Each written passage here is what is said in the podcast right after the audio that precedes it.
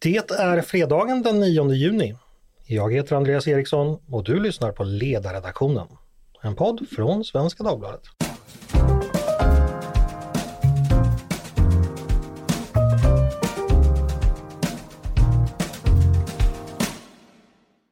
Varmt välkomna ska ni vara. Jag tänker så här, att det är nära naturen och nära Guds skapelse vi svenskar lever i dessa dagar. När syrenerna blommat över och gullregnets citronfärgade klasar aptitligt lutar sig över villa och radiostaketen, bugande inför den ljuva sommartid som råder där ute. I min ungdom, för länge sedan, ägnades vid den här tiden stor energi och logistik åt det planerade avslutningssupandet. Till detta var tiden då stora syskon skulle övertalas, langare kontrakterades, det lades optioner och terminer på utköp, inhandlingar taxerades och genomfördes och travar av California White och Brännvin Special gömdes undan i rhododendronbuskar och bakom garagelängor. Så icke numera, när ungdomen övergått till den nya tidens laster i form av Fortnite, TikTok och fentanylplåster. Och blott minnet av forna tiders fylleslag i daggfuktigt gräs under smaragdgröna pilar och popplar ännu återstår. Men ändrade ungdomsvanor åsido, än lever vi svenskar liksom i symbios med Guds gåvor och underbara hover i dessa tider av larmande studentflak och professionella terminsavslutningar medelst tyrolermiddagar och fem kamper på Gröna Lund. I helgen stundar den första efter trefaldighet, vilket vittnar om att vi har gått in i kyrkoårets söckentid. En tid av profan strävan, andlig knapphet och vardaglig knog. Men ja, vad gör väl det oss? Vi sentida ättlingar till det folk som blött, vi som länge sedan vi som för länge sedan lämnat liturgin och helgonkalenderns årslunk bakom oss och istället med heretisk likgiltighet tar oss an våra, vår egen aptit på ferier, sangvinism och milda lunchfyllor. Ty snart, helt snart, ska också detta år, detta vårt Sverige, vända blicken bort från Excelblad, bort från styrdokument och annat, annat trälgöra, för att åter, så som vår sed är sedan heden och avlägsen tid, hemfalla åt sommarens letargi och skörlevnad. Men än återstår några arbetsveckor i gullregnets skugga, så här precis efter syrenernas månad. När jag ännu en gång har nöjet att uppbåda Svenska Dagbladets hela arsenal av slagfärdighet och briljans. För en dryg timme av idisslande av den politiska samtidens senaste trauman, hugskott och vansinnesdåd. Och just denna fredag i juni består min fatabur av spirituell klarsyn och abstrur, abstrus demagogi av mina kollegor Peter Wennblad, Paulina Neuding och Mattias Svensson. Varmt hej. välkomna! Hej, hej! Tack så mycket! Peter, hur är läget? Mm. Det är sådär faktiskt. Alltså, eh... Tandvärk igen? Nej, nej, den här gången är det bara allmänt dåligt humör. Och jag, jag känner lite grann som det, det här vänsterbandet Dr. Cosmos eh, hade en gång en låt med en textrad. Känslan av att sitta framför stereon medan våren rasar utanför. Alltså det är lite... Fast är det, fast sitta framför datorn medan sommaren rasar utanför. Är det inte så att sitta i en förortslägenhet med kabel? Med kabel ja, medan, så är det. Ja, så är det. Exakt, försök inte lura mig på, på Nej, vänster poptexter. Förlåt. Förlåt Uje och, och, och förlåt Martin. Eh, vi, vi, vi, vi ska bättra oss när det gäller det där. Känslan av att sitta i en förortslägenhet med kabel medan våren rusar utanför. Så var det ja. Du, hur firade du nationaldagen förresten Peter? Eh, nej, det gjorde jag nog inte. Det gjorde du inte? Nej, jag, jag, jag funderade på om jag skulle köpa en flaggstång, men det ska, ska jag nog göra till nästa år. Du skändade flaggan istället. Eh, ja. du, kan du vika en flagga så det gula inte syns? Nej. Nej, okej. Okay. Paulina, eh, hur viker man den polska flaggan? Och vilken färg är det som inte ska synas då? Jag, jag, visste inte ens, jag visste inte ens om att det här var en färdighet. Jag har missat det här helt och hållet. Du har inte varit scout hör jag? Mm, nej. Inte ett gult ska synas. Eh, Paulina, hur mår du så här i, i gullregnets månad? Jag mår bra. Jag har varit på studentmottagningar för vänners barn och känner mig väldigt uppfylld av detta. Mm. Det, är, det är väldigt stort. Det är väldigt speciellt att gå på studentmottagningar. Mm, jag, jag mm. har tyvärr inga att gå på, på i år, men, men det är något speciellt. Nyss var det man själv som stod där och nu så gör man inte det. Och det inte, så, inte så jävla nyss kanske? Nej, men hyfsat. Det känns som ganska nyss. ganska nyss. Mattias, har du tagit studenten? Uh, oh ja. Realen? Lumpen? Nej, för fan. Du, minns du när du stod där, eh, eh, vad hette din gymnasieskola? vad heter det, Chapman. Vad sa du? Chapman. Chapman, ja.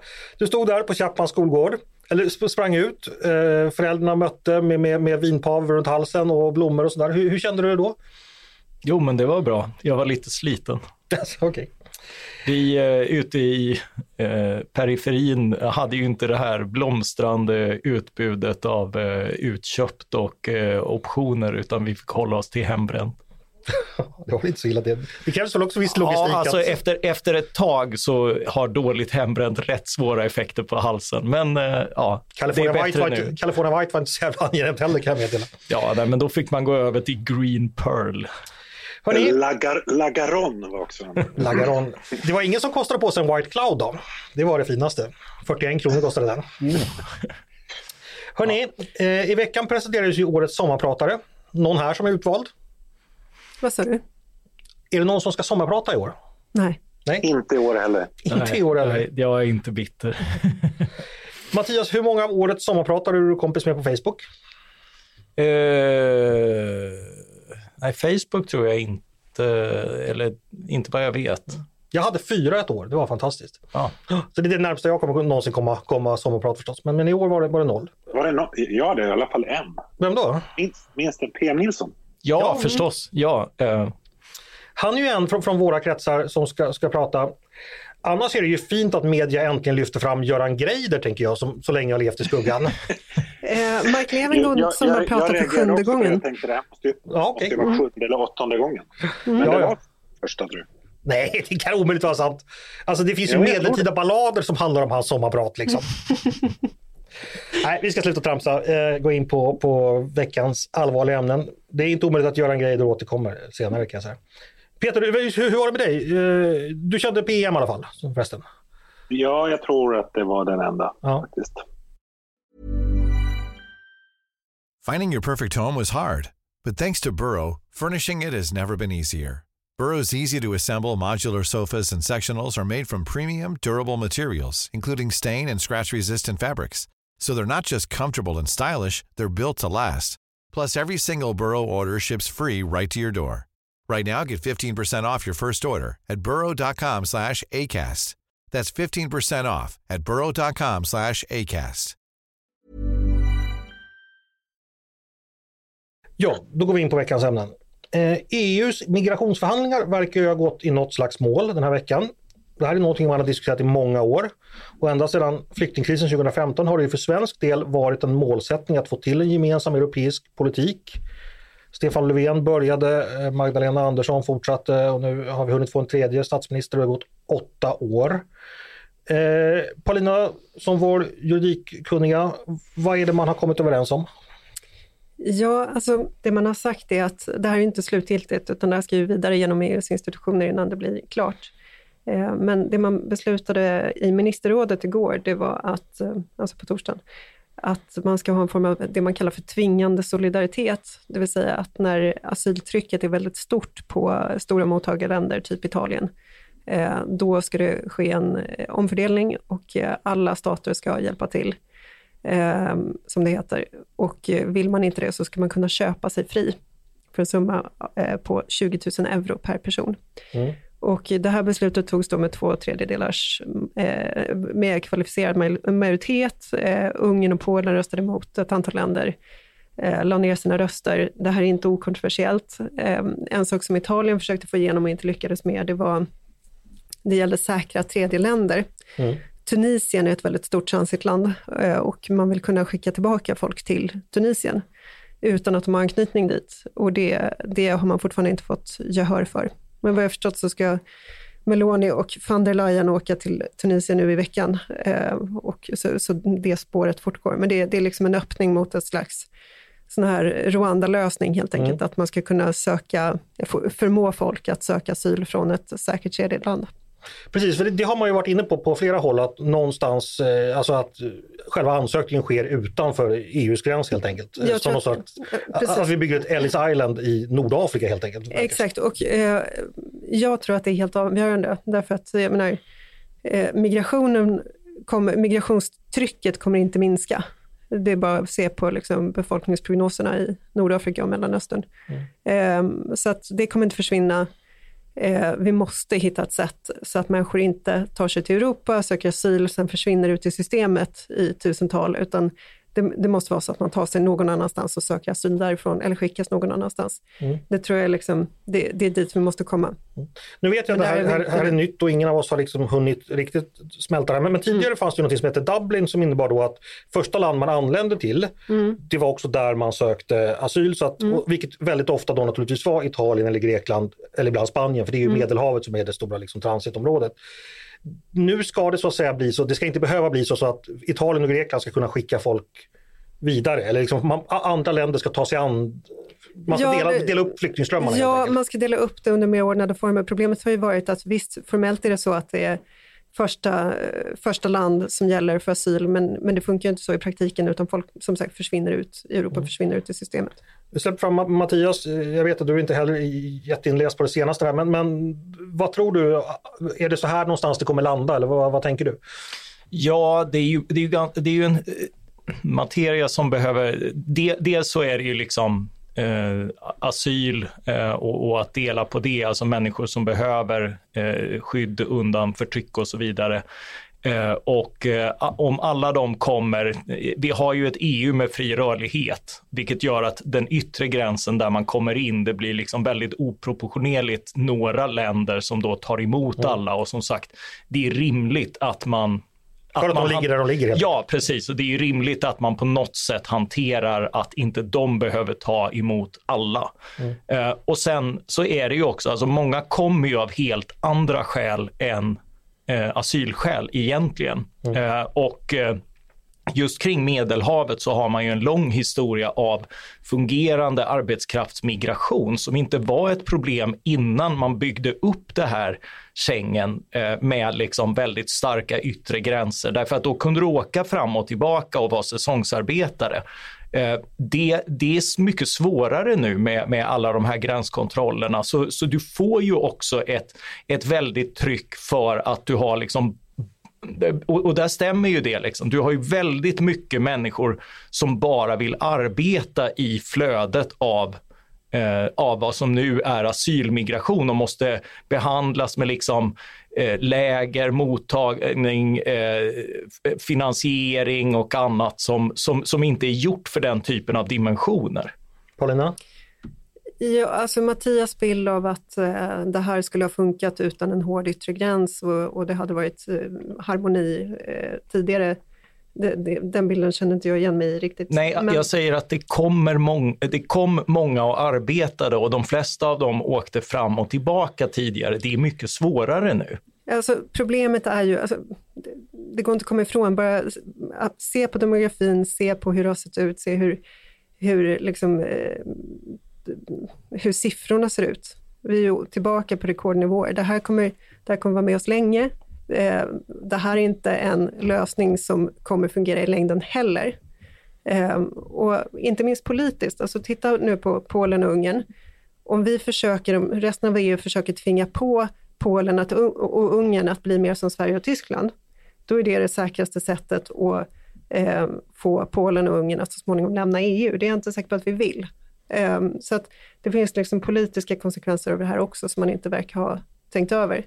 Mm. Jag, bara... och, och jag, menar, jag, jag, tycker den här veckan också så tycker jag man ska tänka på att solidaritet kommer i många olika former. Um, det var ju en man som fått asyl i Sverige från Syrien som begick det här vansinnesdådet i eh, franska alperna i veckan. Eh, attackerade småbarn med kniv. Eh, det är en person som inte skulle ha fått asyl i Sverige, inte skulle varit fri att röra sig i Europa. Och där har liksom Sverige också ett ansvar i fråga om solidaritet mot andra länder. Vilka människor släpper man in och på vilka grunder? Så att mm. det finns mycket här. Jag förstår den tanken. Jag ska bara ta lite siffror. Eh, det är ju faktiskt så att just när det gäller Medelhavet så har ju flyktingströmmen där minskat väldigt kraftigt jämfört med 2015 då över en miljon människor anlände. Eh, förra året var det ungefär 150 000 och hittills i år ungefär eh, 60 000 som har anlänt. Ja, men 2015 är kanske inte nej, nej, men det, det den var relevanta extrem... jämförelsepunkten. Eh, och jag säga att det, det, är Italien då som har tagit emot ungefär 50 av de här 60 000, så det är det som är den primära destinationen. Mm, och titta hur det, förlåt, men titta vad som har hänt med politiken i Italien. Mm. Jo, det är klart. Alltså, det. Alltså... Vi vet att väljare tenderar att protestera mot sånt här, det har skett ja. i många länder. Eh, Peter, har du något inspel här?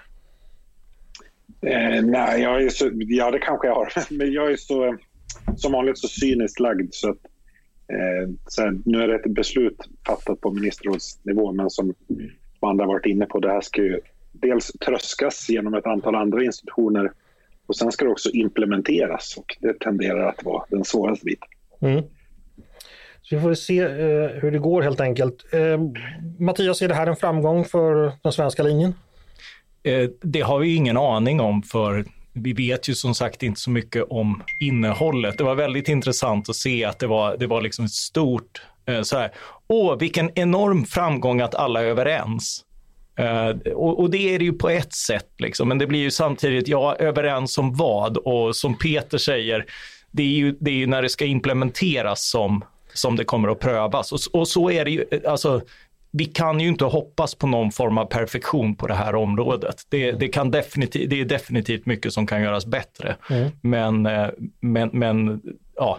Och känner jag europeisk politik rätt under de senaste decennierna så det man är överens om, både politiker och väljare, brukar vara att man inte vill ha så mycket invandring alls. Ja. Mm. Så att eh, det är väl det. Sen är det då frågan då när det ändå kommer folk som vill till Europa, hur... Mm. Ja, ja så och, fr och, fram och framför allt liksom om, om, om, om den enda vägen in ska vara ett extremt byråkratitungt och det blir ju ännu mer byråkratitungt om man i Europa ska dela upp och, och processa och sådär. Liksom. Om, om, det, om det är enda vägen in så kommer ju de här systemen också överlastas och har väldigt, väldigt mycket mer människor som kommer in och inte. Så det behöver ju, det behöver ju framför allt kunna kunna sovra så att vi inte får alla de här som bara vill jobba i asylsystemet, för det håller inte för det. Nej, det vill vi inte ha heller. Eh, samtidigt som Paulina säger tycker jag ändå är viktigt om man tittar på större demografiska sammanhang. Vi har en mm. väldigt, väldigt snabbt ökande befolkning i Afrika. Vi vet att eh, alla vill förstås inte komma till Europa, men en viss andel, och, oh och, om en viss andel av en stor grupp vill komma, då blir det en stor grupp även en andelen. Ja, ja det blir och, och det, det gäller ju då att de inte hamnar i asylsystemet som inte är byggt för de dimensionerna. Eh, de, de, kan ju inte processas genom en enorm byråkrati. Mm. Eh, utan antingen behöver de avvisas snabbt eller liksom, eh, så, så, får vi försöka hitta vägar in för någon form av arbetskraftsinvandring. Så är det. Eh, hörni, vi ska gå vidare och då ska vi prata brott och straff. För efter invandring kommer ju brott och straff, det vet alla som har följt svensk politik eh, de senaste åren. Eh, det är väl det enda vi har pratat om de senaste åren. Bakgrunden var en intressant artikel som våra kollegor på DNs ledarredaktion publicerade. Eh, en text av Hannes Kjöller som vi läste flera av oss på redaktionen. Och alla, eh, ja, vi, vi reagerade på, på den alla och det skapade en intressant diskussion så jag tänkte vi skulle fortsätta. det var nämligen så, det, det Hannes Kjöller berättade om, det var helt enkelt en historia om polisens ineffektivitet eller till och med likgiltighet inför vardagsbrottslighet. Lång historia mycket kort. Tjuvar stjäl massa saker från ett hotell i Skåne. Eh, brottsoffret tar bilder. Ringer polisen förstås, som inte vill eller kan komma just då. Eh, när man sen försöker kontakta polisen och erbjuda bevismaterial, eh, dels bilder på, på bilen som användes med registreringsnummer, eh, dels tjuvarnas identitet eftersom man har lyckats identifiera dem vid en privat gjord fotokonfrontation så lägger polisen ändå ner eh, förundersökningen. Eh, sen trycker media på lite och då, då återupptar man, hör och häpna, undersökningen men, men gör ingenting. Det här hände då i våras och nu verkar allting så stilla. Och, och när Hanne Kjöller ringer och frågar hur det går så, så kan ingen säga någonting. Och alltså, det här är förstås en enormt tragi tragikomisk historia. Dessutom har det här skett då i Ystad eh, där polisen som bekant på 90-talet ensamma klarade upp flera seriemord och mm. internationella konspirationer. Nej, eh, det gjorde de inte, men i böckernas Sverige gjorde de det. Men, men Peter, när, när vi pratar om det här på morgonmötet, vi har ju alla någon gång upplevt liknande sådana här historier och, och, och, du berättade mycket liknande. Kan inte du bara berätta den för lyssnarna för det tyckte jag var, det var så intressant. Ja, den har, det är en erfarenhet som har några år på nacken men det är faktiskt fortfarande min, min enda erfarenhet, nära erfarenhet av polisen och har därför liksom format min bild av polisen. Jag hade inbrott när jag eh, bodde i Uppsala. Mm. Fick alla mina CD-skivor som man hade på den tiden, fick alla mina CD-skivor stulna.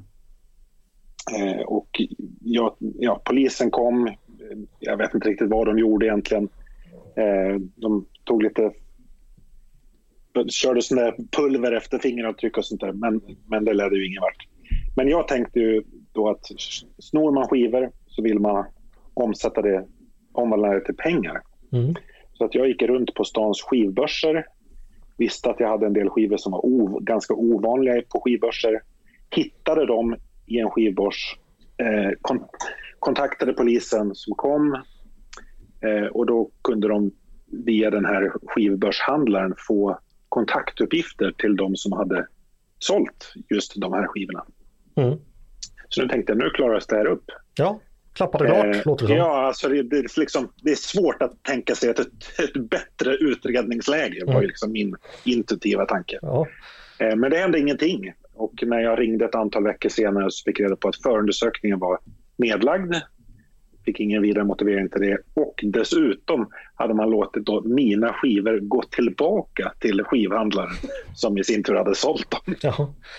Eh, Eh, ja, men vad, vad, vad kände du inför detta? Nej, men det var en väldigt speciell upplevelse. Alltså just det här känslan av att så här, varför lämnade jag överhuvudtaget det här vidare? Alltså jag hade kunnat ganska snabbt så kunde jag ju själv tänka ut, liksom, jag, jag gjorde ju på sätt och vis min egen lilla brottsutredning genom att gå, gå runt på skivbörserna och det förväntar jag mig kanske inte att polisen ska göra. Eh, men, men just att säga, varför lämnar jag det här vidare när polisen uppenbarligen inte kan eller inte vill lösa det trots att de har allting de behöver. Alltså vad mer var det de behövde än identiteten Mm. på de här Men, men det var väl Eh. samma det här hotellägarparet i, i Skåne, tänkte jag antar jag. Liksom. Det, Ja, Eh, det är ju, måste ju onekligen vara en speciell upplevelse. Sådana här historier då, man hör ju dem inte, det, det är inte sällan man ändå hör dem. Och, Nej, jag har... Nej, Jag men, och har det, det var en besvikelse av nästan liksom existens... Alltså, så här, när man växte upp, man var liten, man vill, drömde om att bli polis. Det gjorde i och för sig inte jag, men det många gjorde. Alltså, man hade ju en väldigt, väldigt hög, höga tankar om polisen. Det var liksom en sån stark symbol för liksom samhället och för tryggheten. Och så i, i mitt första reella möte med polisen så hände det här. Alltså det var... nej, Det var väldigt... Botten gick ur på något sätt. för du såg det- framför dig alltså, Pelle Blomqvist löser fallet, går till polisen och får liksom sockerdricka och kakor som belöning. Liksom. Tänkte du dig?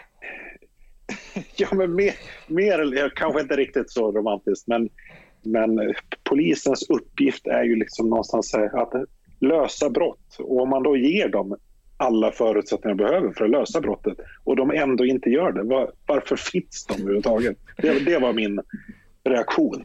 Mattias, du ville säga något? Eh, ja, alltså jag har ju från för några år sedan exakt den, eh, jag eh, had- hade lite kontakt med en eh, diskoteksägare i Göteborg eh, om eh, de ville stänga nattlivet och sådana politikerna. Men, men han råkade just ut för ett inbrott. Eh, de visste vem det var. De hade film på eh, när den här personen tar sig in, tar saken, alltså de visste, eh, alltså, alltså verkligen alla bevis fanns. Och ändå kunde de inte få polisen att röra sig och göra någonting överhuvudtaget. Mm. Så, så den här historien, den, den upprepar sig om och om igen. Jag tänkte han måste ju ha haft extrem otur och så känner man igen det här att nej, Det är inte konstapel Björk som i böckerna längre. Alltså. Eh, Peter, vad beror det här på tror du?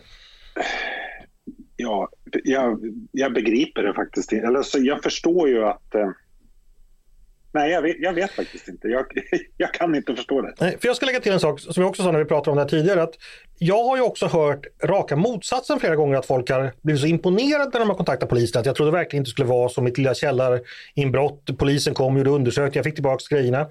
Så vad det framstår för mig är liksom att det finns en viss slumpmässighet där som jag kan tycka nästan är lite jobbig att man vet inte alls hur polisen kommer att agera. Det är fullkomligt oförutsägbart hur myndigheterna kommer att göra. Då börjar man undra så här, om han fick hjälp eller hon fick hjälp men inte jag, gjorde hon någonting annat? Eller vad är det man ska göra för att liksom hitta, eller är det bara slumpen? Förstår ni vad jag menar? Att det, det skapar nog liksom Ja, absolut. väldigt konstig känsla. Finding your perfect home was hard, but thanks to Burrow, furnishing it has never been easier. Burrow's easy to assemble modular sofas and sectionals are made from premium, durable materials, including stain and scratch resistant fabrics. So they're not just comfortable and stylish, they're built to last. Plus, every single Burrow order ships free right to your door. Right now, get 15% off your first order at burrow.com slash ACAST. That's 15% off at burrow.com slash ACAST. Paulina, vad reflekterar du över här? Jag, jag tänker ju, i ljuset av att vi har en brottsvåg och att poliser är väldigt utsatta och ansatta och sådär, så, så blir man ju så sympatiskt inställd generellt. Liksom. Mm. Det blir våra poliser, ja, our NHS liksom. Mm. Alltså förstår ni, det blir så här, den myndigheten som, som eh, står ut med en massa saker och gör massa viktiga saker.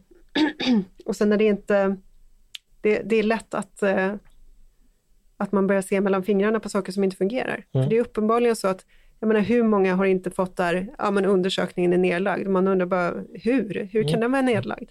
Mm. Eh, det, det verkar ju vara en väldigt allmänt spridd uppfattning, eller erfarenhet menar jag.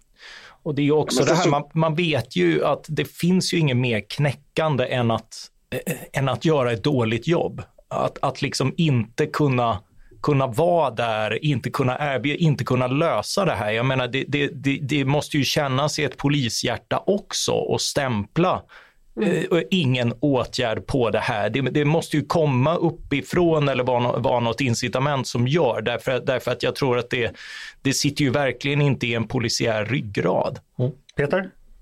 Ja, men sen, sen så tror jag att det här står i strid. Alltså rent instinktivt så tror jag många människor känner att alla brott ska vara lika viktiga. så att ett brott är ett brott och det är polisens sak att eh, lösa det om de ges förutsättningar att göra det. I praktiken är det ju inte så det, funger- så det fungerar och det kan man någonstans i någon ekonomisk mening förstå att även Polismyndigheten måste prioritera. Eh, Men när man inte förstår vad det, riktigt vad den där prioriteringen bygger på, då kommer det här som du beskriver Andreas, den här känslan av slumpmässighet. Liksom. Mm. Eh, ja, jag skulle ju gärna vilja lära mig mer om det här. Eh, Peter, Mattia och Paulina, är det någon av er som har försökt sätta sig in i det Ja, här? ja, alltså det kom ju en utredning för inte så länge sedan, jag vet inte om det var Brå eller något Ja. annat, om just vardagsbrotten. Och en, en del är ju just att de får sin verksamhet förskjuten. Det är härifrån man tar de faktiska personella resurserna när man behöver göra stora insatser. Så det är klart att den, den stora brottslighet som, som nu har vuxit Ja, eh, gängbrottsligheten, Ja? Ja. På, påverkar förstås här, men också den prioritering man har gjort när man har vuxit. Att det är en massa mellanchefer, det är en massa eh, lager av eh, policy och annat. Det är inte folk ute på gatan som löser brott, Mm. eh, utan, utan andra och de löser definitivt inga vardagsbrott. För jag kan kan få lite känslan också, ni vet, när, nu när Försvarsmakten har fått liksom 50% höjda på bara några år och så ändå så saknas liksom kängor inför en Mm. övning. Alltså, Man får lite den känslan som medborgare att varför är det så svårt? Och jag förstår att, jag, jag, jag säger ju inte att en bra karl som jag skulle kunna gå in och lösa saker. Jag fattar att det är svårt med stora administrativa system som, som liksom dessutom styrs av, av lagar och regler från olika håll. Men, men det är ändå som medborgare känner man sig förvirrad. Paulina, vad skulle du säga? Jo, en påse pengar kan ju bara liksom trassla till det också för, för verksamheten. Men jag tänker på det här larmet som kom för några år sedan, jag tror att det var 2017, Ehm, eh, när det kom flera avslöjanden om våldtäktsutredningar som bara blivit liggande. Och då var det till exempel det som har kallats för massvåldtäkten i Fittja, till exempel en kvinna som blev våldtagen av tio män eller något i den storleksordningen. Eh, och polisen säger så här, ja vi hann inte riktigt nu under sommaren och sen så blev det liksom framåt vårkanten att vi började samla in bevis och då var det för sent såklart. Mm.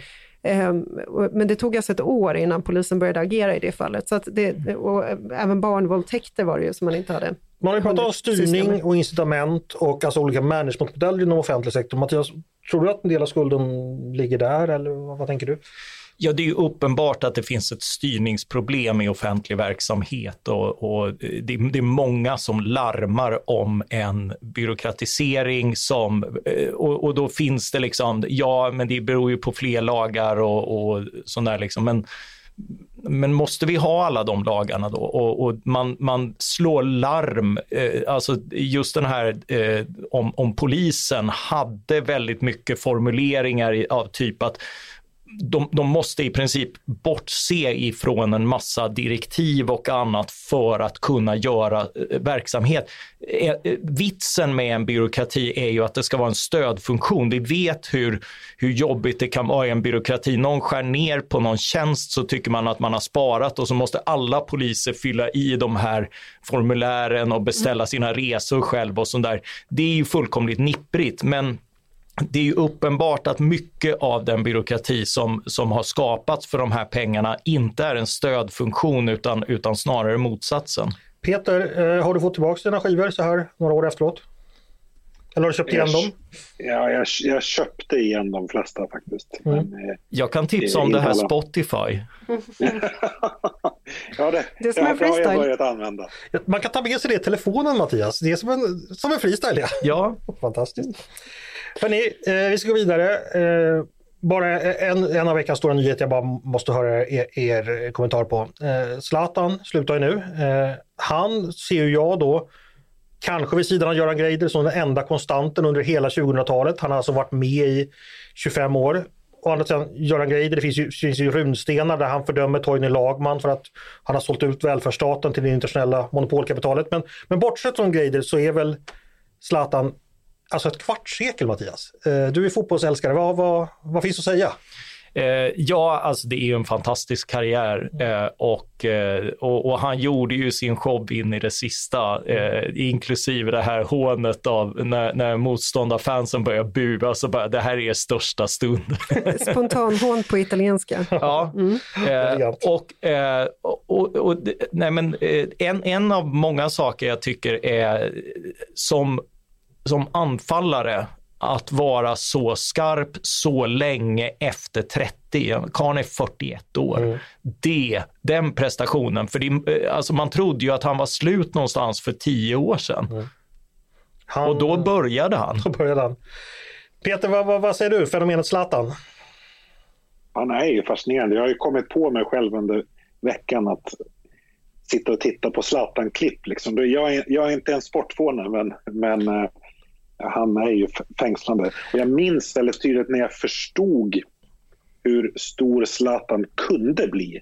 Alltså det var nog när han var proffs i Ajax och inte riktigt hade slagit igenom i liksom blivit en nationalhjälte. Men då var han ju redan en skånsk hjälte. Jag vet att jag var i Malmö på vintern någon gång och det var på löpet på Kvällsposten. Zlatan kommer till Malmö i sommar. Det var en stor nyhet att han skulle återvända för en dag. Mm. Jo, och, sen fick han ju den statusen i hela Sverige. Ja. Man kan ju fundera över sitt eget liv. Vad var man själv första gången man hörde talas om att Malmö, som väl var nere i superettan då, eller något sånt där, hade någon eh, målspottare liksom som var ung? Jag, jag, jag, var ju bittert nog på första matchen i allsvenskan när, eh, när Malmö mötte AIK och hade mm. åkt ner och stod på bortaläktaren där när, när Zlatan gjorde sina mål, inklusive Daniel Anderssons jävla markeringsmiss, som jag fortfarande är bitter över. Jag är bitter över det och jag är bitter över att eh, Andreas Andersson inte satte sina två chanser dessförinnan så att det hade varit en en annan match. Men eh, det var ju bara att, att, ta av hatten och medge att jo, de hade någonting speciellt där Malmö. Mm. Eh, vi ska fortsätta prata om Mattias bitterhet över gamla fotbollssynder i podden veckorna 47 till 52 i år. Under tiden ska vi gå vidare. Fick inte jag säga något om Zlatan? Det ska du självklart göra, Paulina. vad, vad vill du säga om Zlatan? Jo, jag skulle berätta om filmen, Jag är Zlatan. Den är jättebra. Mm. Jag har sett den eh, flera gånger och den är, den är så bra som man tror inte att, den är, att det är en svensk film. Den har liksom inte de här svensk film-egenskaperna, ni vet. Nej, vi vet precis vad du menar. Ja, um, Berätta, vad är svensk filmegenskap? Vart ska du någonstans? Jag ska gå och spela fotboll. Mm. Ja, men jag, du vet så. Ja. ja. den har ingenting av det. Nej. Eh, den är jätte, jättebra, den är extremt välspelad och Eh, vi, vi, har säkert eh, flera artiklar på sidan om Zlatan och integrationen och hela den där debatten. Det var jätteviktigt att prata om Zlatan i samband med hela den stora Absolut. migrationsdebatten. Det, det, det, finns ju också att prata om. Eh, vi kan få återkomma till Zlatan. Nu ska vi gå vidare. Och då ska vi vidare till dig Paulina. I veckan var vi nog många som chockades över nyheterna eh, från Märsta norr om Stockholm då en 11-årig pojke avled efter att ha blivit påkörd. Eh, tyvärr ingen tragisk olycka utan det rör sig om ett misstänkt brott då det var en person som var nu misstänkt för, för drograttfylla som det heter och vållande till annans död eh, som också då enligt tidningen Expressen eh, har befunnit sig i sådana här gängmiljöer. Eh, Paulina, du skrev en text om det här. Varför skrev du det och vad skrev ja, du? Det, det är en fruktansvärd tragedi för, för de anhöriga. Det, det går inte ens att föreställa sig. Så att I första hand så är det ja, det här människoödet i sin egen rätt. Eh, när man ser på kontexten som det här sker i, det är en känd gängkriminell som sitter bakom ratten. Eh, han är nu misstänkt för drograttfylla. Han är tidigare dömd förstås, så ser det i regel ut. Alltså att vi har gängkriminella som är ute och rör sig i samhället, det beror på att vi har för milda straff. De, de döms och de blir föremål för straffrättsprocesser och sen så händer ingenting eller så händer för lite och sen så är de ute och rör sig igen. Eh, det är det ena. Han skulle inte varit ute överhuvudtaget. Eh, det vet vi väl för sig inte, vi vet ju inte vilket brott han är dömd för. Det kan ju vara, men okej, okay, ja, sorry. Ja, nej, här, han går runt och är eh, känd som ledare för ett av Sveriges värsta kriminella mm. nätverk och rör sig fritt. Mm. Eh, det är det ena. Det andra är att eh, Expressen skrev efteråt att det var väldigt tumultartat på platsen. Poliser fick använda pepparspray och enligt uppgifter då till Expressen så eh, har andra gängkriminella dykt upp på platsen och hotat vittnen så att de inte ska prata med polis. Mm. Och det är inte första gången det utspelas sådana här, såna här scener. Eh, när, när lilla Adriana sköts till döds i Botkyrka, den 12-åriga flickan, eh, så fanns det gängkriminella på platsen när polisen kom dit. Eh, och de blev då eh, kränkta över att det var polis som kom och inte ambulans. Eh, och började tjafsa med poliser som fick då vädja till de här gängkriminella att ge dem utrymme att göra första hjälpen på det här mm. barnet. Jag eh, måste säga, när jag hörde om det här, de här kaosscenerna, jag läste ju också det här, jag fattar ju fan inte hur, hur det går till. Alltså ett barn är påkört och ligger och dör och polisen som kommer dit måste freda sig med pepparspray. Alltså det går ju inte att föreställa sig vad som kan... Ja men det är det här som är laglösheten i de här utsatta områdena. Det är det som är så ohyggligt och jag tror inte att vi... Ja, laglöshet, det, det, är ju liksom, det har ju ingen kontakt med normal verklighet för fem öre. Liksom. Nej, och det är ett totalt normsammanbrott. Alltså hade det här hänt för 30-40 år sedan så hade vi pratat om enstaka galningar. Men nu är det liksom ett normsammanbrott som bärs upp av hela grupper inom liksom de här antisociala kriminella nätverken. Det, det är ju det som det här sammanbrottet består i, som, är så, som, som gör att det är så farligt och så allvarligt. För du talar ju om ett kollektivt normsammanbrott. Ja. Vilket kollektiv handlar det om?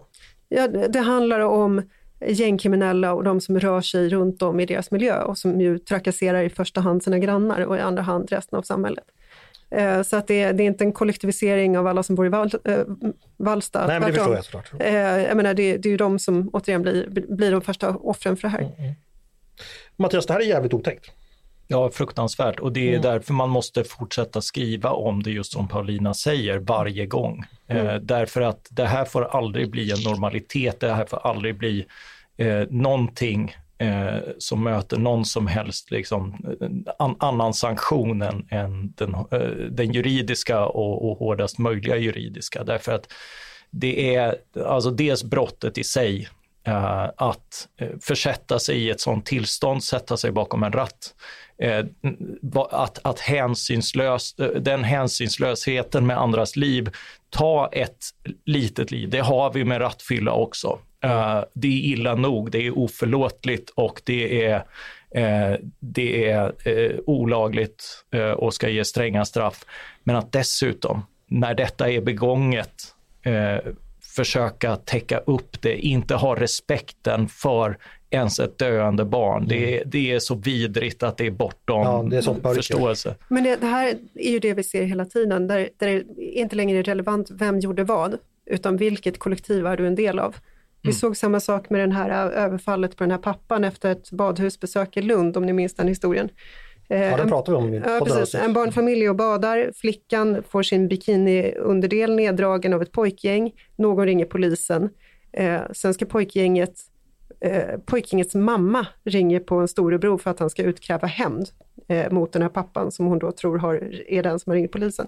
Så det är liksom inte eh, ingen som ställer sig frågan vem gjorde rätt och vem gjorde fel och var det kanske min son som gjorde något han inte fick, utan det är mitt kollektiv mot ditt kollektiv och, och har du gett dig på mitt kollektiv, då ska du åka på stryk. Och, och, det är det här som är normsammanbrottet och det breder ut sig. Peter ska vi släppa in nu. Eh, du hör vad Paulina säger, det är normsammanbrott och det är, eh, ja, Det, det liknar ju närmast då, då kollektiv klankonflikter, alltså mellan extremt starka kollektiv där moral inte spelar någon roll. Är det en bild du delar? Ja. Jag tänker, så jag kan inte föreställa mig den självkontroll som krävs av poliserna på platsen. Alltså att rycka ut, försöka rädda ett liv och att liksom hantera att inte få göra det, lösa den uppgiften i fred eller med stöd av de som är omkring. Alltså, det är liksom, ja, det skulle brinna i huvudet på mig. Alltså. Mm. Jo, och det här har vi sett. Jag tror att jag gjorde min första intervju med, med chefen för Ambulansförbundet 2015 på, på vår ledarsida.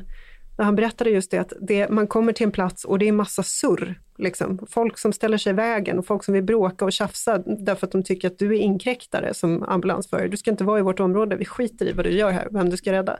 Har du, det där är ju väldigt intressant, för det skrev du mycket om för några år sedan. Mm. Hur är läget, har det förbättrats där? För vi har ju fått nya lagstiftningar och nya brott och sånt där. Vad händer på den fronten? Jag har inte följt, jag har inte följt upp med intervjuer. Det borde du göra. Ja, det borde jag, det borde jag också göra. Mm. Men, men generellt är liksom um, den generella tendensen är ju inte att det går åt rätt håll. Eh, ja. Det här Adriana-fallet som Paulina pratar om, alltså där finns det ju till och med eh, de, det finns ju filmat när de här männen går på eh, mm. poliserna. Det, Expressen publicerade dem vid något... Eh, och alltså att se dem, det är otroligt omskakande. Mm. Jag ska bara säga Paulina, din text den publicerades idag va? Ja, fredag. Mm, precis, så då mm. kan man läsa den där. Hörni, eh, vi ska gå vidare och då tänkte jag eh, vi ska känna lite Peter på pulsen eh, och då handlar det förstås om biblioteksstök och så. Nej, det gör det förstås inte, men han är inte så mycket mer optimistisk han heller. Eh, du skrev i veckan om framtida elförsörjning. Och du har lite onda aningar kring just det där. Vad är kontentan i texten du skriver? Det kan bli väldigt dyrt att duscha. Ja, exakt så. Eh, nej, men vi har ju en, eh, ja, vi kan kalla det för myndighet, ett statligt affärsverk som varje år gör liksom en bedömning av räcker elen kommande vinter? Mm. Eh, och, och, hur ser det ut på lite Och det är Svenska kraftnät vi pratar om? Då. Precis. Mm. Och de konstaterar ju att det ser, ser allt eh, svårare ut kommande vintrar. Så det, det är ett stort glapp mellan den el vi behöver och den el vi har tillgång till, både i form av produktion i Sverige och vad vi har eh, möjlighet att importera. Och blir, är ett, blir ett stort glapp, alltså i första hand så blir det ju elen jävligt dyr eh, och i slutändan så kan man ju behöva koppla bort elkonsumenter. Och vad beror det här på? Ja, i det här fallet på lite längre sikt. Vi har ju haft effektbrist eh, ett tag på grund av, på grund av nedläggningen av kärnkraften. Men i, på lite, några års sikt så handlar det om industrierna som ska ställa om och elektrifiera. Så elbehovet ökar mycket snabbare än elproduktionen. Och hur löser vi det? Ja, jag, tror inte, jag tror tyvärr inte att vi löser det eh, med annat än att de industrierna som har tänkt att elektrifiera sig de närmaste åren får skjuta på sina planer. Alltså, det måste ju gå i takt. Vi kan ju inte inteckna el som inte finns, för då kommer det, då kommer det bli brist. Mm. Och, men, men, men, det som är på gång då i form av investeringar av storskalig havsbaserad vindkraft och, och även ny kärnkraft så småningom, det hinner inte bli klart i tid, eller? Nej, det tar, alltså, jag skulle säga under ända fram hela det här decenniet så kommer liksom tillförseln av, av ny kraftproduktion bli ganska marginella. Den, och den som ko kommer är ju, det är ju vindkraft. Mm. Men vindkraft är inte mycket, det är mycket hjälp på vintern när behovet är som störst. Alltså Svenska kraftnät räknar ju med att eh, de har ju så här, vad säger normsiffror för hur mycket olika kraftslag kan leverera och då räknar man att på vintern så, så levererar vindkraften 9% av installerad effekt. Det är inte så mycket. Men, men, din slutsats som du skriver då, du säger att det vore ett ärligare budskap hade varit om eh, Svenska kraftnät uppmanade både industriföretag och politiken att tänka om. Om Sverige ska elektrifieras måste det först finnas el och infrastruktur som kan ta hand om den. Sen kan vi sätta igång. Det du säger är mer eller mindre att det är massa projekt som vi tror på men som helt enkelt måste skjutas tio år fram i tiden, eller? Ja, ungefär så. Mm. Eh, nej men och, Svenska kraftnät säger liksom, i, alltså när jag läser den här rapporten så är det ju det de säger fast på ett du vet, sedvanligt tillkrånglat byråkrat, byråkratiskt vis. Mm. Eh, men tyvärr är det ju där vi har hamnat i den här diskussionen att det är liksom Någonstans börjar insikten sippra in hos allt fler men det är ingen som riktigt vågar sig, dra slutsatsen och säga det rakt ut. Liksom. Utom Peter Wennblad, sanningssägaren. Du, du, du, du vad, vad får jag betala för en dusch då om några år? På vintern? Eh, nej, men det högsta, så som elmarknaden funkar, alltså om, det, om man inte kan få fram all den el som behövs, eh, då den, finns det ju en högsta nivå för elen som är 40, alltså 46 kronor per kilowattimme mm. Eh, med dagens eurokurs. Det högsta priset i, i Sverige hittills är ju drygt 8 kronor. Mm. det blir golden shower i framtiden. Ja. Mattias. Det betyder, det betyder 200, 200 kronor för en 10 minuters dusch. Mm. Egentligen borde Mattias straffas nu och inte få prata om, om, om, sin text, men jag känner mig generös nu på fredagen. Eh, tack så mycket för, för de optimistiska förutsägelserna, Peter. Jag vänder mig till Mattias som ser väldigt glad ut och nöjd med sig själv. Eh, du har väl skrivit om någonting i veckan som är, känns positivt, eller?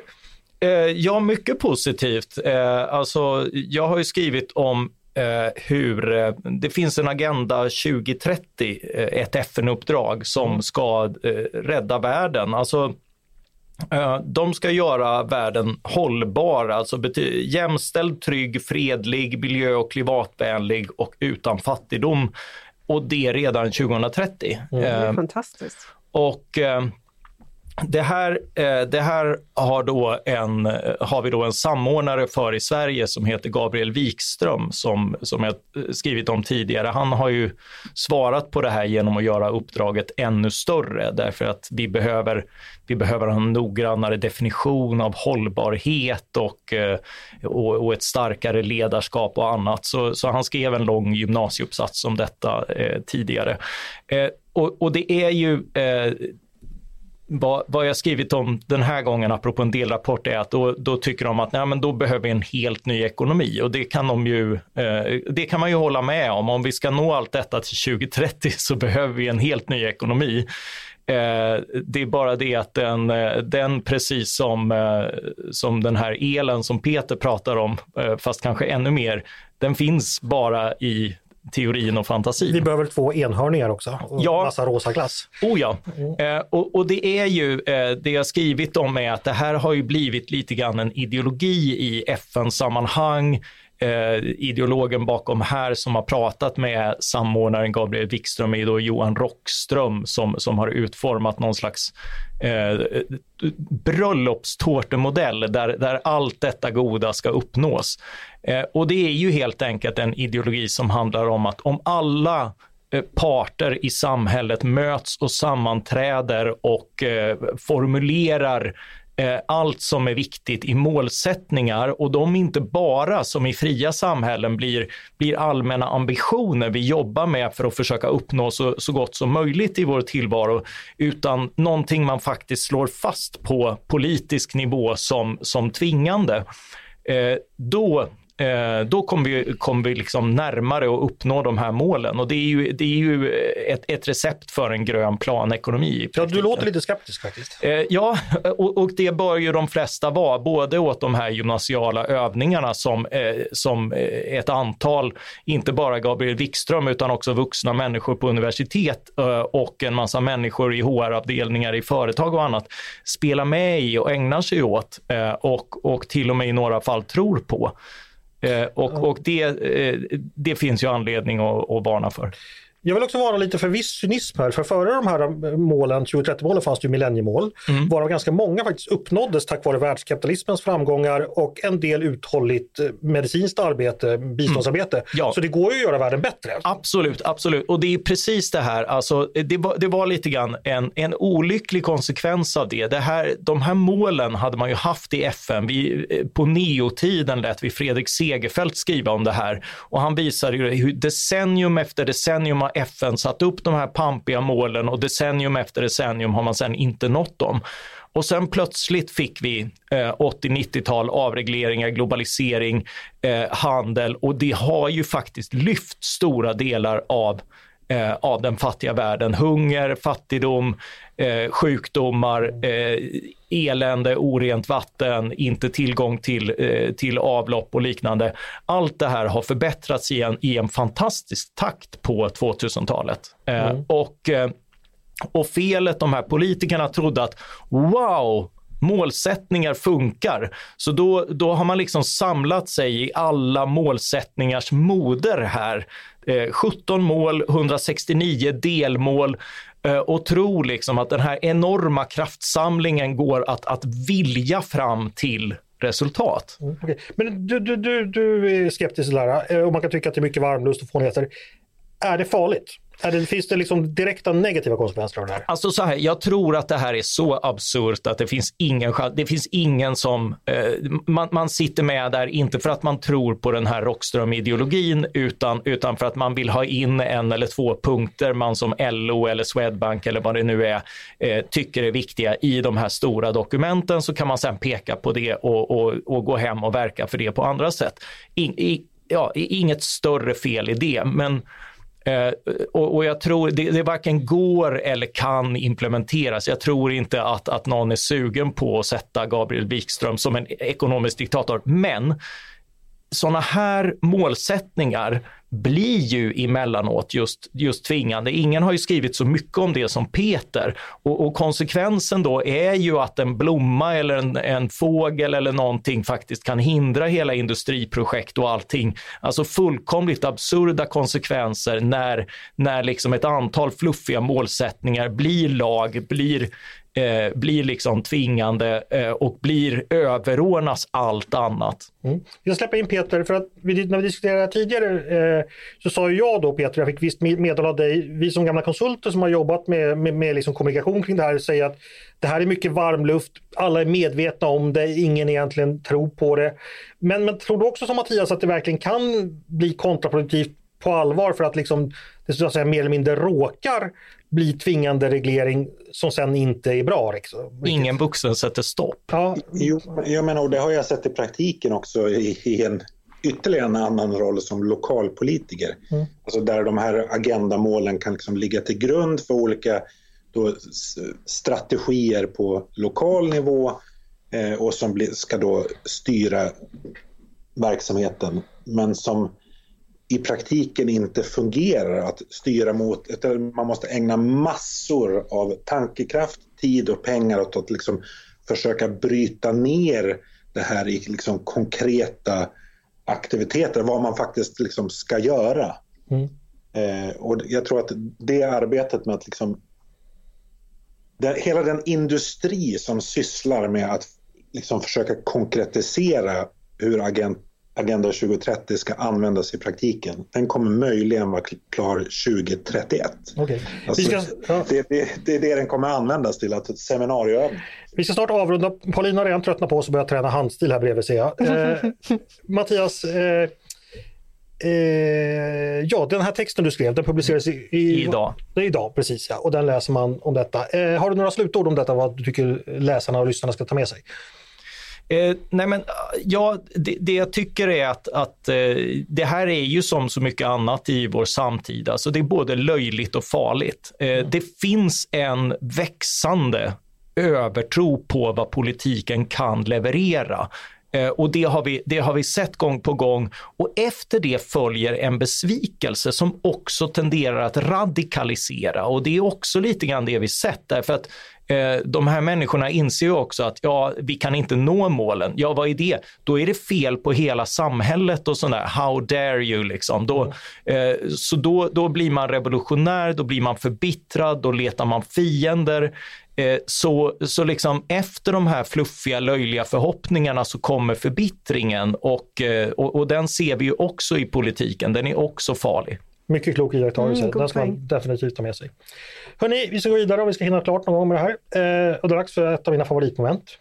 Det heter Svar direkt, då jag stresstestar mina kollegors politiska reflexer och förmåga att blixtsnabbt skilja gott från ont och sant från falskt. Ni ser väldigt stressade ut för det här har ni aldrig utsatts för tidigare. Det går helt enkelt till så att jag likt den utspark Ravelli sökte Hussein med för skarvning slänger ut en vild fråga till mina kollegor. Och så får vi se vem som når högst. Och högst når man genom att blixtsnabbt ge mig ett binärt svar. Säga ja eller nej, för eller emot. Helt enkelt, svar direkt.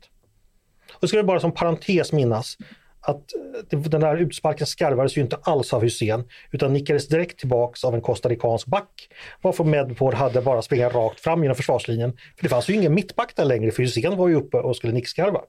Så det gick väldigt illa. Paulina, det minns vi. Mm. Hörrni, Som om det var igår. sådana gamla sorger ska vi inte dröja vid nu. Trauma. Eh, Nu ska vi prata bidragstak. Regeringen vill nämligen införa ett sådant bidragstak alltså, som ska garantera att bidrag aldrig kan bli högre än arbetsinkomsten. Detta för att 1. Stärka ekonomiska drivkrafter att arbeta. 2. Begränsa möjligheten att stapla bidrag. 3. Fler ska gå från bidrag till arbete.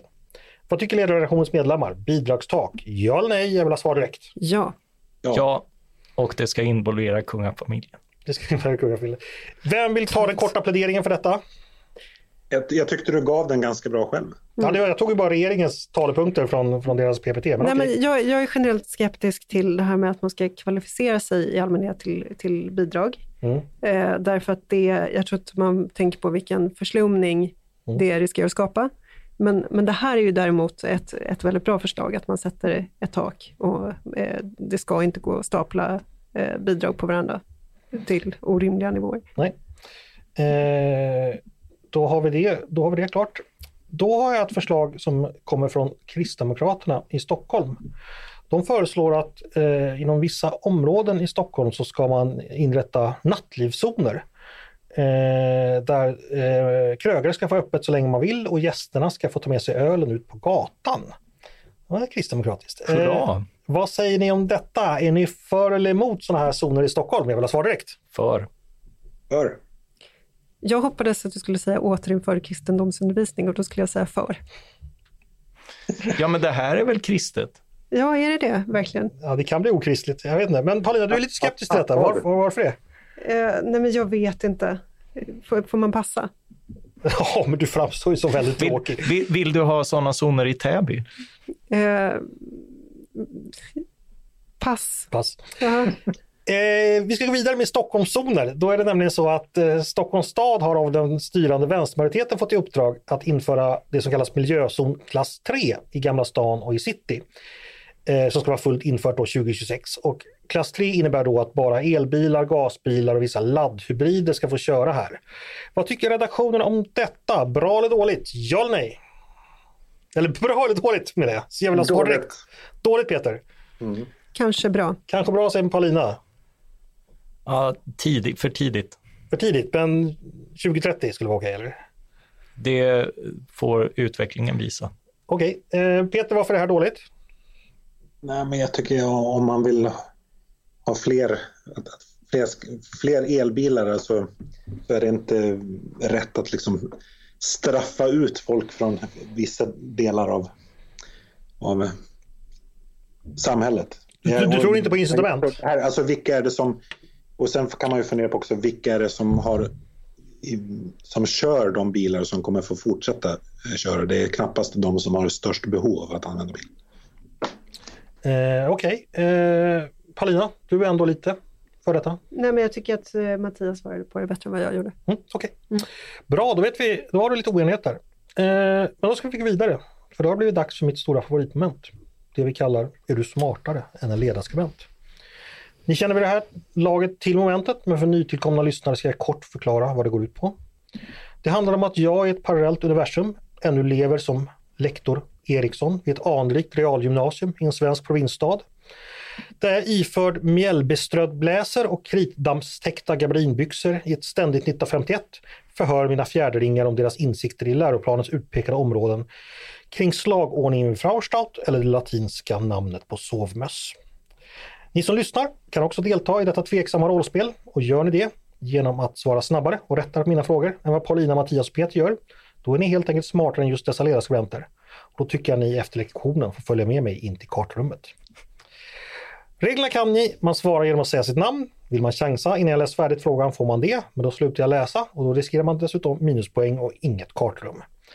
Man har bara ett svar per fråga och vinnaren får en hel veckas ära och beundran från sina kollegor. Är det okej okay med alla? Ja. Och förra veckan har jag hört att ni inte ens hade någon sån här tävling. Det stämmer. Då får vi se vem som blir ny mästare då. Eh, vi har pratat händelser i Märsta. Märsta är centralort i vilken kommun? Paulina, Paulina? Sigtuna. Ett poäng där. Det föreleder mig en liten geografilektion. Jag söker nu kommuner som inte heter som centralorten. Jag nämner kommunen, ni ska nämna centralorten. Förstår ni? Paulina, Mattias suckar. Ja.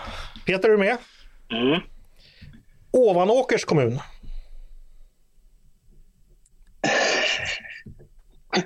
Finns det Ovanåker. sån? Nej, men jo, men det finns. Ovanåkers kommun, är inte det...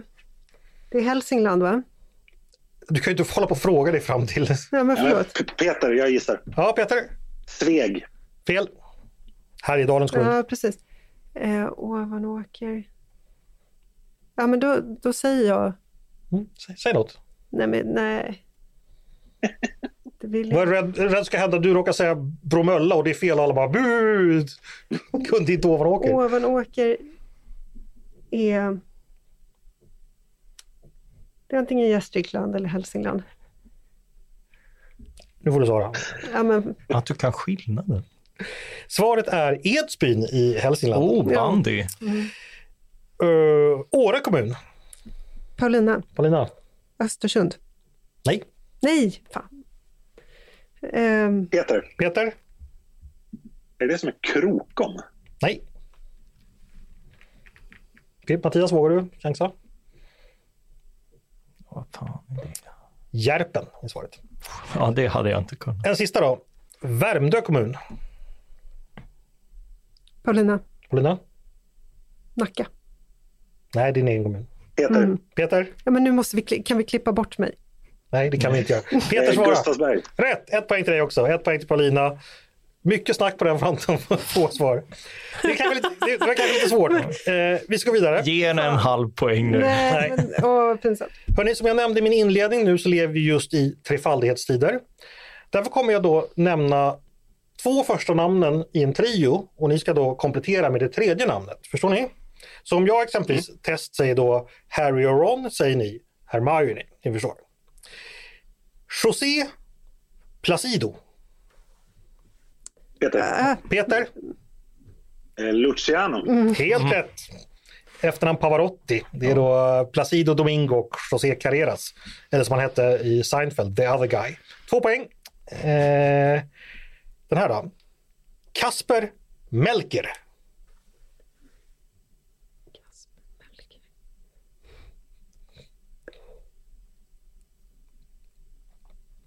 Ingen svår... Paulina? Jonathan. Nej, det stämmer inte. Kasper och Jesper. Jesper. Du tänker på dem. Ja, Eh, svaret är Baltzar, för det här är alltså då... just det, de tre kungarna. I kristen eh, tradition så är det då den germaniserade namnen av Magi, eh, de eventuellt tre visa männen, kungarna slash stjärntydarna som besökt Jesusbarnet. Det här då? Gurra Pimme. Mattias. Mattias? Fjodor. Helt rätt, ett poäng till dig också. För vilka är det? Ebba Grön. Paulina ser fortfarande helt förfärad ut över den här eh, tre visa männen-saken. Vi tar den sista då. Är ni med? Mm. Boston Consulting Group, Bain Company.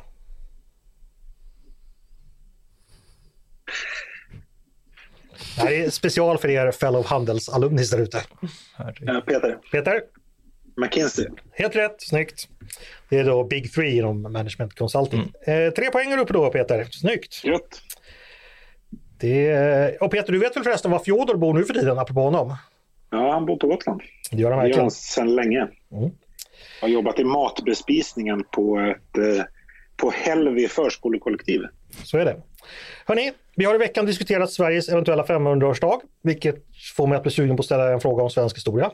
Hurra! Eh, med vilken kung brukar den svenska regentlängden traditionellt börja, även om vi inte knappt vet någonting mer om honom än att han ska ha existerat? Jag talar om Olof Skötkonungs pappa, som enligt vissa uppgifter ska ha varit gift med en polsk prinsessa. Från sagorna är han mest känd för sin strid mot sin brorson som heter Styrbjörn.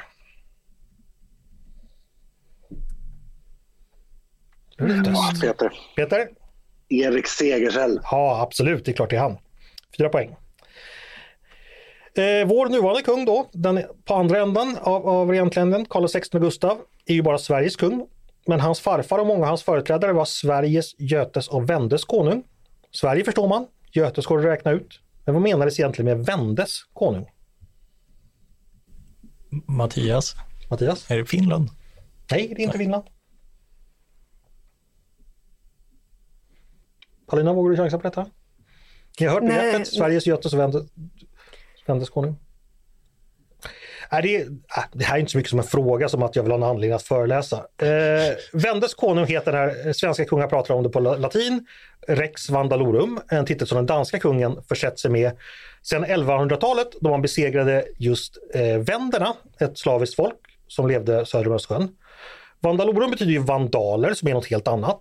Men efter den danska kungen eh, Kristian III på 1500-talet började kalla sig goternas konung, eh, förmodligen för att göra anspråk på Gotland, då ville Gustav Vasa ge tillbaka genom att kalla sig Rex Vandalorum med logiken att vandalen under folkvandringstiden besegrats av goterna. Eh, vil- vilken här tiden då ansågs vara synonym med de svenska götarna. Eh, eh, ja. Och egentligen var det då eh, inte Rex Vandalorum utan Rex Slavorum för vänderna var ju slaver. Men, ja, det var den korta förklaringen. Du tittar på lite konstigt på mig. Det var goda tider och sen vände det. Hörni, nu har vi haft nog med historia. Vi behöver framtid. Var ska nästa fotbolls-VM för herrar gå? Mattias, Ja, det är väl USA och Kanada? får jag en chans till att komplettera detta? Och Paulina. Mexiko? Ja, rätt. Var det din första poäng? Nej, min andra. Min andra, snyggt. Ebba Grön. Just det, just det. Eh, en framtidsfråga till. Tillbaka till framtiden tror jag vi har haft uppe tidigare i podden, men det passar bra idag eftersom Michael J Fox fyller 63. Grattis till dig. Vad hette den sitcom där Michael... Paulina. Fem i familjen. Det gjorde den kanske, men där får du faktiskt minus för att jag frågade där han spelade assistent till New Yorks borgmästare. Paulina. Paulina? Spin City. Man får bara svara en gång. Okej, Nej, men, men du, du ska få en extra information. För att den, hette, den hette ju något annat på engelska då och sen hette den Fem i familjen på svenska och sen så Den fick de ett barn till. Family Ties heter den. Ja, precis. Men så fick de ett barn till. Mm. Det var en sedelärande berättelse om att inte översätta amerikanska titlar är dumt. För Precis. det kunde ju inte heta Sex i familjen. Precis. Det var väldigt roligt. Eh, Det var ju den här sitcomen då där han spelade någon sorts här yuppiebarn till hippieföräldrar var det väl? Precis. Eh, Då är du kvar på Då har jag två poäng i så fall. Nej, jag fick minus. Ja, du är kvar på ett poäng. Ja, det- Hörni, när vi pratar amerikansk 90-tals sitcom tänker jag förstås på, på eh, Family Matters. Nej, Family Ties, är, jag tänkte fel. Family Matters hette väl den med Michael J Fox förresten. det kanske var så. Ja, så den. För nu tänker jag på Family Ties och då tänker jag förstås på Steve Urkel. Då är ni med? Urkel, som, Nej. Nej. Jo, det är inte vi, okej, men ni kommer ihåg Steve Urkel? va? Ja. Nej. Han är vad man i tv-sammanhang brukar kalla en breakout character, det vill säga en karaktär som introduceras som en liten roll men sen får en jättestor roll. För han skulle ju bara vara med en gång tror jag som någon galen granne, sen tog han över hela serien. Därför ska jag kolla era kunskaper om just breakout characters. Mycket långsökt, men nu är vi framme. Jag nämner, eh, ja, jag beskriver några breakout characters och ni säger vad de heter. Det äkta ICA-handlarparet från 90-talssåpan Tre Kronor som fick en egen film i alpin miljö. Paulina. Mattias först. Jag är Reino Mimmi. Snyggt, tre poäng. Bertram Heribertsson och Ingmarie Karlsson. Den här då. Den excentriske djurälskaren från Rederiet som var tänkt som en one-shot men kommer åt... Mattias Mattias. Malte. Helt rätt, uppe på fyra poäng. Samma som Peter. Eh, den, urs eh, den ursprungliga huvudpersonens hund i serien Peanuts som getts hela serien sitt namn i många länder. Mattias. Mattias. Snobb. Rätt, fem poäng. De små figurerna med frygiska mössor som dök upp i skaparen Peyos fantasyserie Johan... Mattias. Mattias. Smurfarna. Peter, vad händer? nej, jag vet inte. Det är Han, Mattias, snygg spurt. Ja. Vi har några frågor kvar. Då är. Han är upp på sex poäng. Fyra poäng till dig Peter. En poäng till dig på, på Lina. Hörni, kan, kan vi inte göra något annat? Det är inte bara Michael J Fox som fyller år idag. Gudrun Schyman gör det också. Hon fyller 75 år. Grattis! Hon är också något av en breakout character från de partier hon leder. För vilket parti kandiderade hon senast i valet Peter. Peter?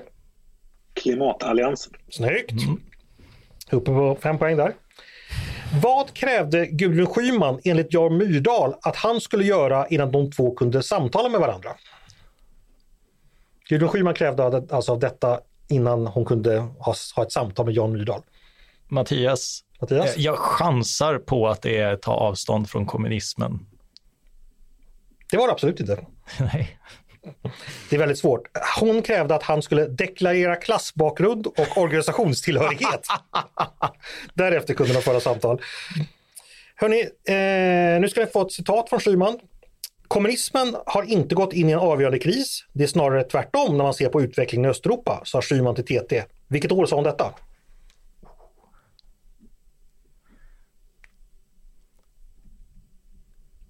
Rätt svar är juni 1989. Oh, Eh, det innebär att vi inte behöver någon utslagsfråga för eh, Mattias vann tack vare sina seriekunskaper. Grattis! Ja, välförtjänt. Jag måste bara få nämna utslagsfrågan för den är så väldigt rolig. Hur många procent av amerikanerna bedömer själva att de kan, skulle kunna besegra en grizzlybjörn i en kamp utan vapen? oh. Precis, då, då börjar man med att utgå från de 50 procent som en skulle överväga att svara ja. Och så jobbar man därifrån. Ja, den får ni suga på till nästa vecka. Det, det är många Trump-väljare, va? Får jag, får jag avsluta med en rolig anekdot om Fjodor?